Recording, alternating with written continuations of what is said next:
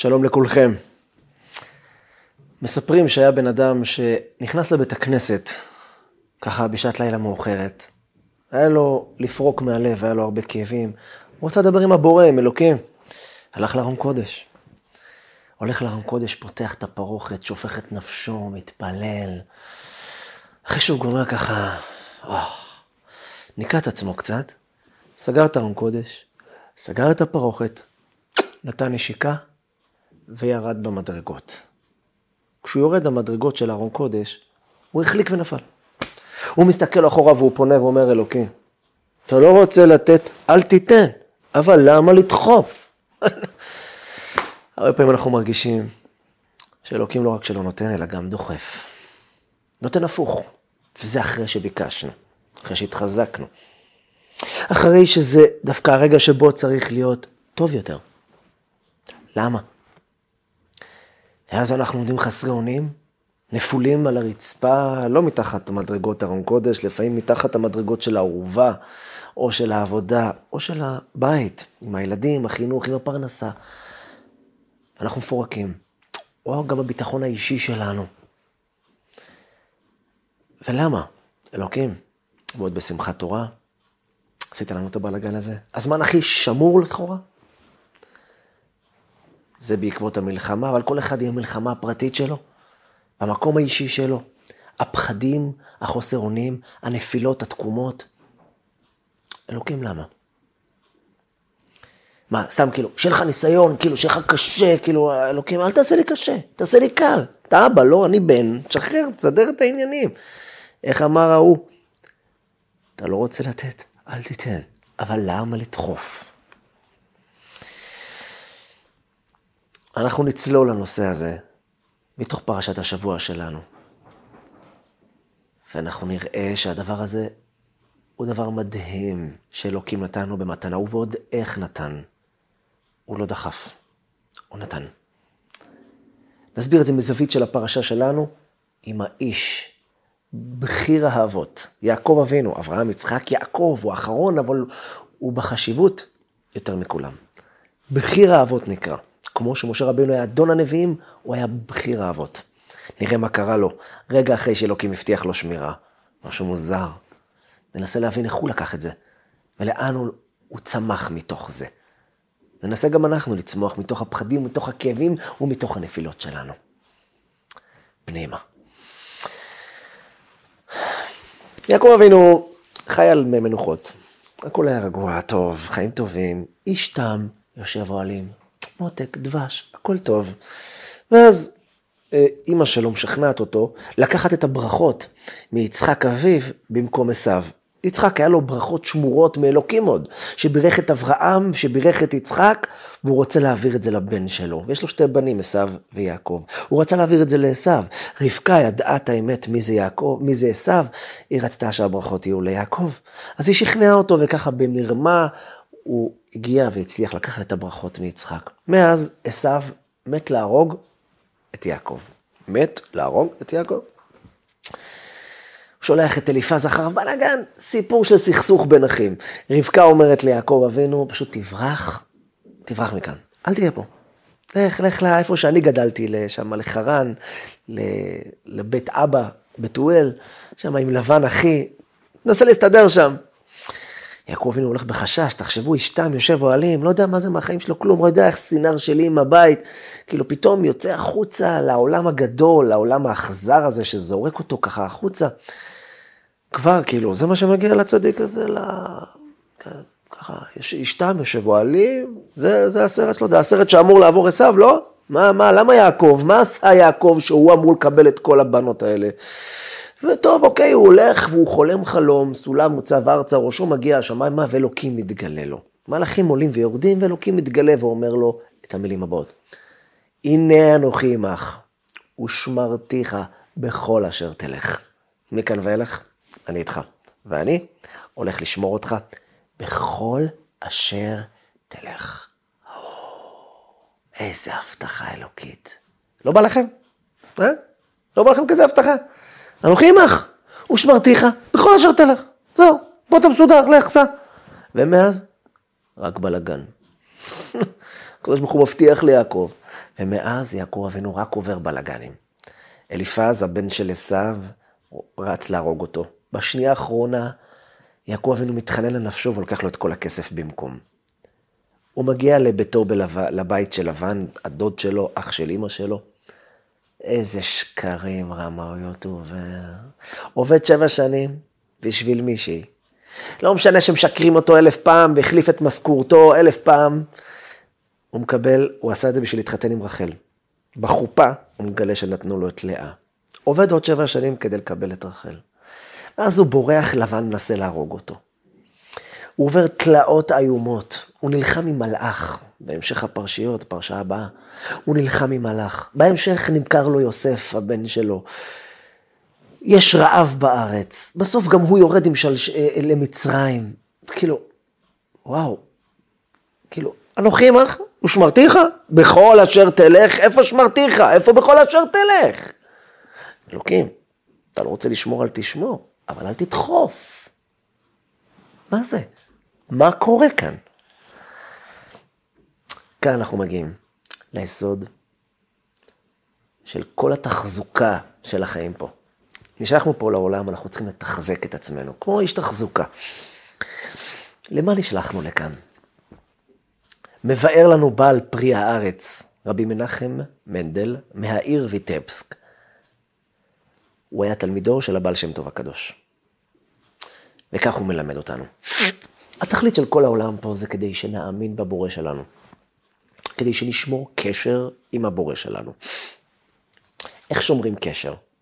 וואטסאפ, טלפון, מייל, איך? התכתבות, אס.אם.אס, מה? יש לו איזה טלפון מיוחד, כאילו איך מתקשרים עם הבורא? עם העיניים, מה זאת אומרת? שאני מאמין בו, שהכל זה הוא ואני פונה אליו. איך אתה יודע שהכל זה הוא?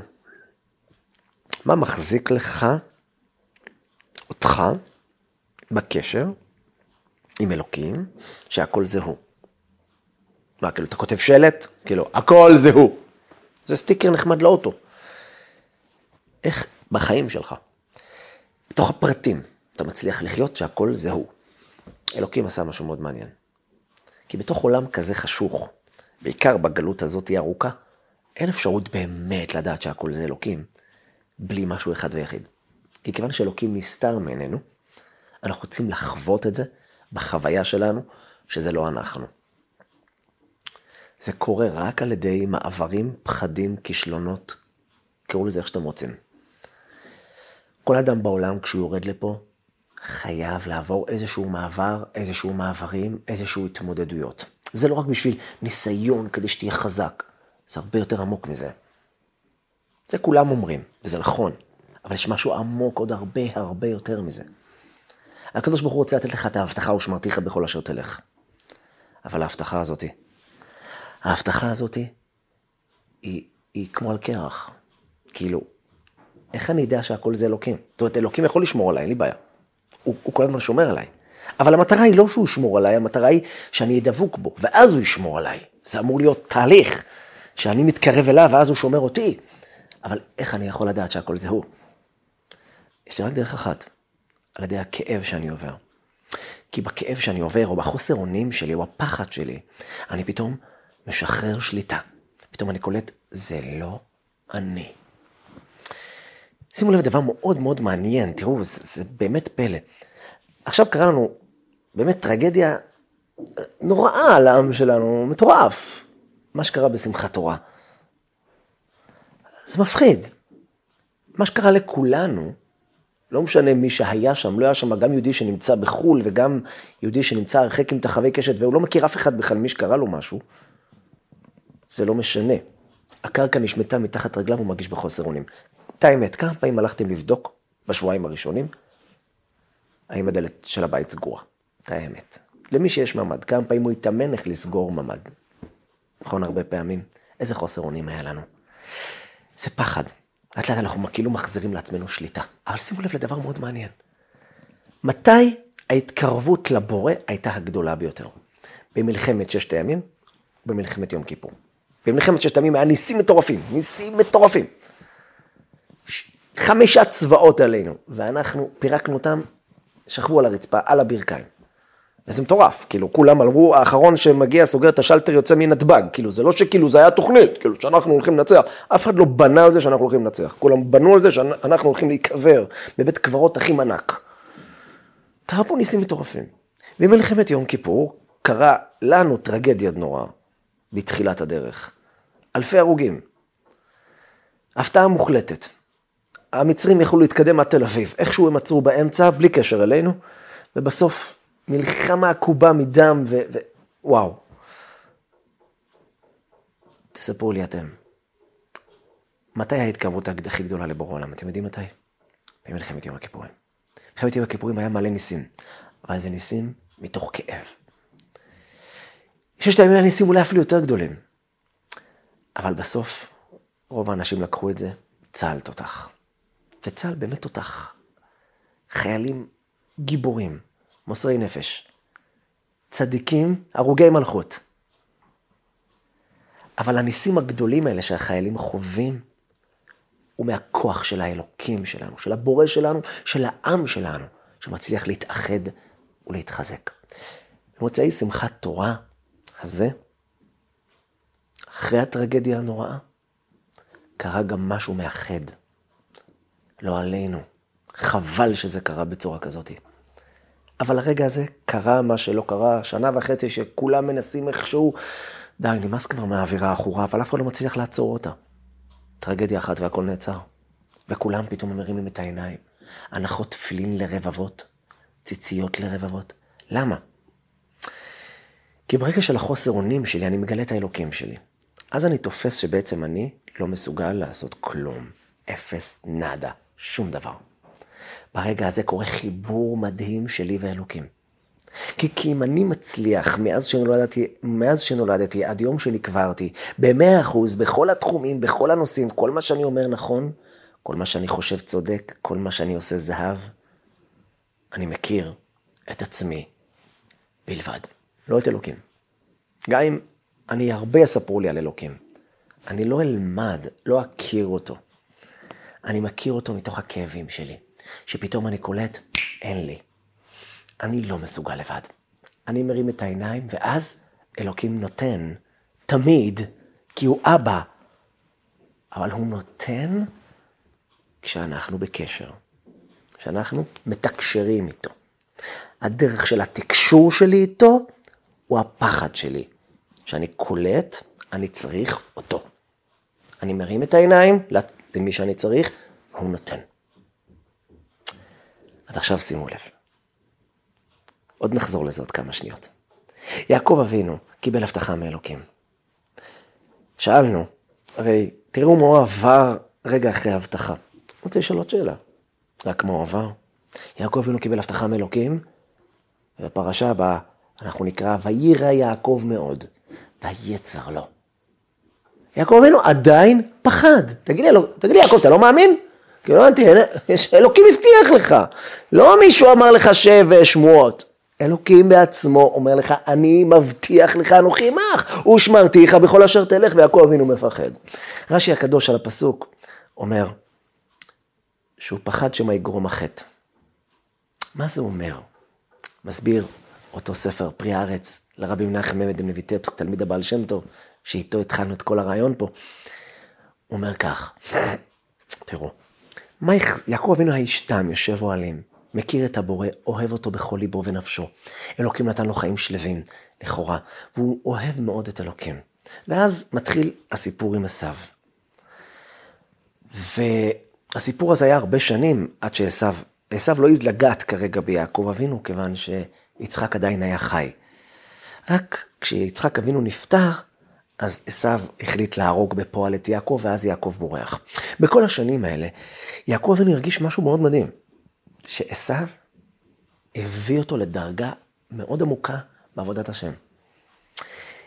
שנאת אח זה דבר מאוד מאוד מאוד קשה. הכאב הזה גרם לו להרים את העיניים. כמה שיעקב אבינו היה צדיק, הוא הצליח להגיע דרך עשיו למקום גבוה עוד הרבה יותר. ואלוקים שמר על יעקב. עשיו לא הצליח לעשות לו כלום, והוא גם לא עשה. אז יעקב אבינו כל הזמן הרים את העיניים, אמר אלוקים, תשמור עליי, יש לי פה אח עבריין, פושע, רצח כבר מספיק אנשים בחייו. אין לו בעיה להרוג גם אותי, תשמור עליי. ואלוקים שמר עליו. ואז מגיע הרגע שהקדוש ברוך הוא מעלה דרגה את יעקב, והוא מכניס את עשיו לאקסטזה, בפועל להרוג את יעקב. אז יעקב בכלל מרים את העיניים, הוא בטוח, הוא רגוע, אלוקים ישמור עליי. ואז הוא בורח. הוא יוצא לכיוון חרן. וכל הזמן העיניים למעלה, אלוקים, אני צריך אותך, תעזור לי.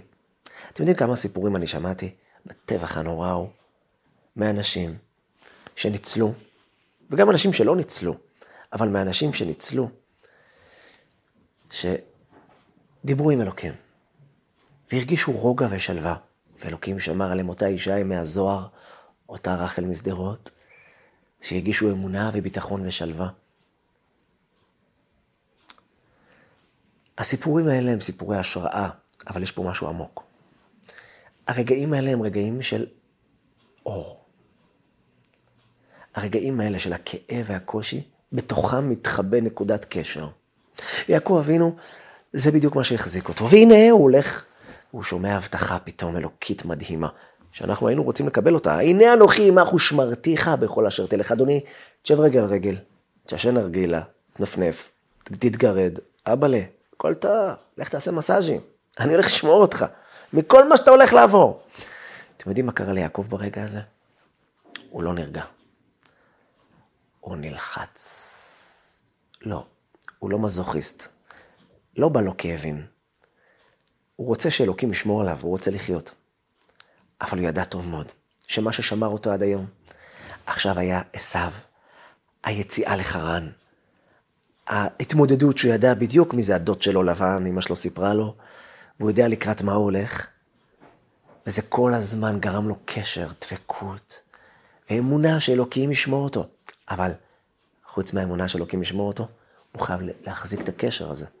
הוא חייב לחוות את זה, והוא גם, קל לו לעשות את זה. הוא עובר עכשיו משהו שאין לו באמת איך לנצל מאח כזה אכזר ומדוד כזה שקרן, ומכל החיים איש תם כזה שלא... וואו, לקראת איזה קרב הוא הולך, איזה זירה הוא נכנס. פתאום, הבטחה, אל תעשה כלום. יעקב אבינו אומר, אז מה ישמור לי את הקשר עם האלוקים שלי? אכלתי אותה. מעכשיו, אין לי איך לשמור קשר עם אלוקים. אני תקוע. אני כאילו, הכל טוב לי. מה יגרום לי להרים את העיניים? זאת אומרת, קחו את זה לאדם עשיר. תגידו לי, מי פונה לאלוקים? לפרנסה. מיליארדר או אני. עזבו מה אומרים. מי יכול להוריד דמעות על לחם וגבינה? מי? מי? עשיר, תאר לך עשיר, פתר אוטו, פתר את הגודל של הקיר, די, די, שיהיה לי גבינה, לחם, קצת פטל, מים, וזה. תגיד, אתה חונדול אתה? יכול לקנות את, את חברת המים, ואת חברת החלב, ואת כל המוצרים של אנג'ל. כאילו, מה... מה, מה אתה מוריד דמעות בדיוק? על מה? כי בעצם הוא מרגיש, הוא מקסימום מבקש שאלוקים ישמור לו על הכסף, כי בעצם הכסף יש לו. זה כבר יש לו אלוקים, בזה אני לא צריך אותך. אלוקים נותן לנו מספיק במקומות אחרים להתמודד, כדי שאנחנו נבקש על הדברים האלו, וגם נבין שגם הכסף לא שלנו, וגם בכסף עצמו, פתאום אתה רואה את המניות צנחו, פתאום אתה שומע על החבר שלך שנהיה עני, ו... ואז אתה, אתה גם מבין שגם מה שיש לך זה לא שלך. זה הדרך היחידה לקלוט את זה. דרך ההוא שקרס, דרך הדברים האחרים שלך שלא הצליחו. כי אי אפשר אחרת. אם כל הסביבה שלך מצליחה ואתה מצליח ב-100% בכל התחומים, לא תרים את העיניים, נקודה. לא יקרה. ויעקב אבינו מרגיש בדיוק כמו אותו אחד שכל הסביבה מצליחה והוא מצליח בהכל. יש לו הבטחה אלוקית. הוא מאמין, דווקא בגלל האמונה שלו באלוקים, הוא עכשיו נכנס ללחץ. ויירא יעקב מאוד. דווקא אחרי ההבטחה, הוא נכנס לפחד. ויירא יעקב מאוד, ויצר לו. עד עכשיו הוא היה רגוע. לא כתוב שהוא פחד. היה רגוע, והנה הוא נכנס ללחץ. עשו רוצה להרוג אותו, הוא לא לחוץ. הוא הולך לחרן, לא לחוץ. הוא מקבל הבטחה, לחץ. מה? ישמור לי את הקשר.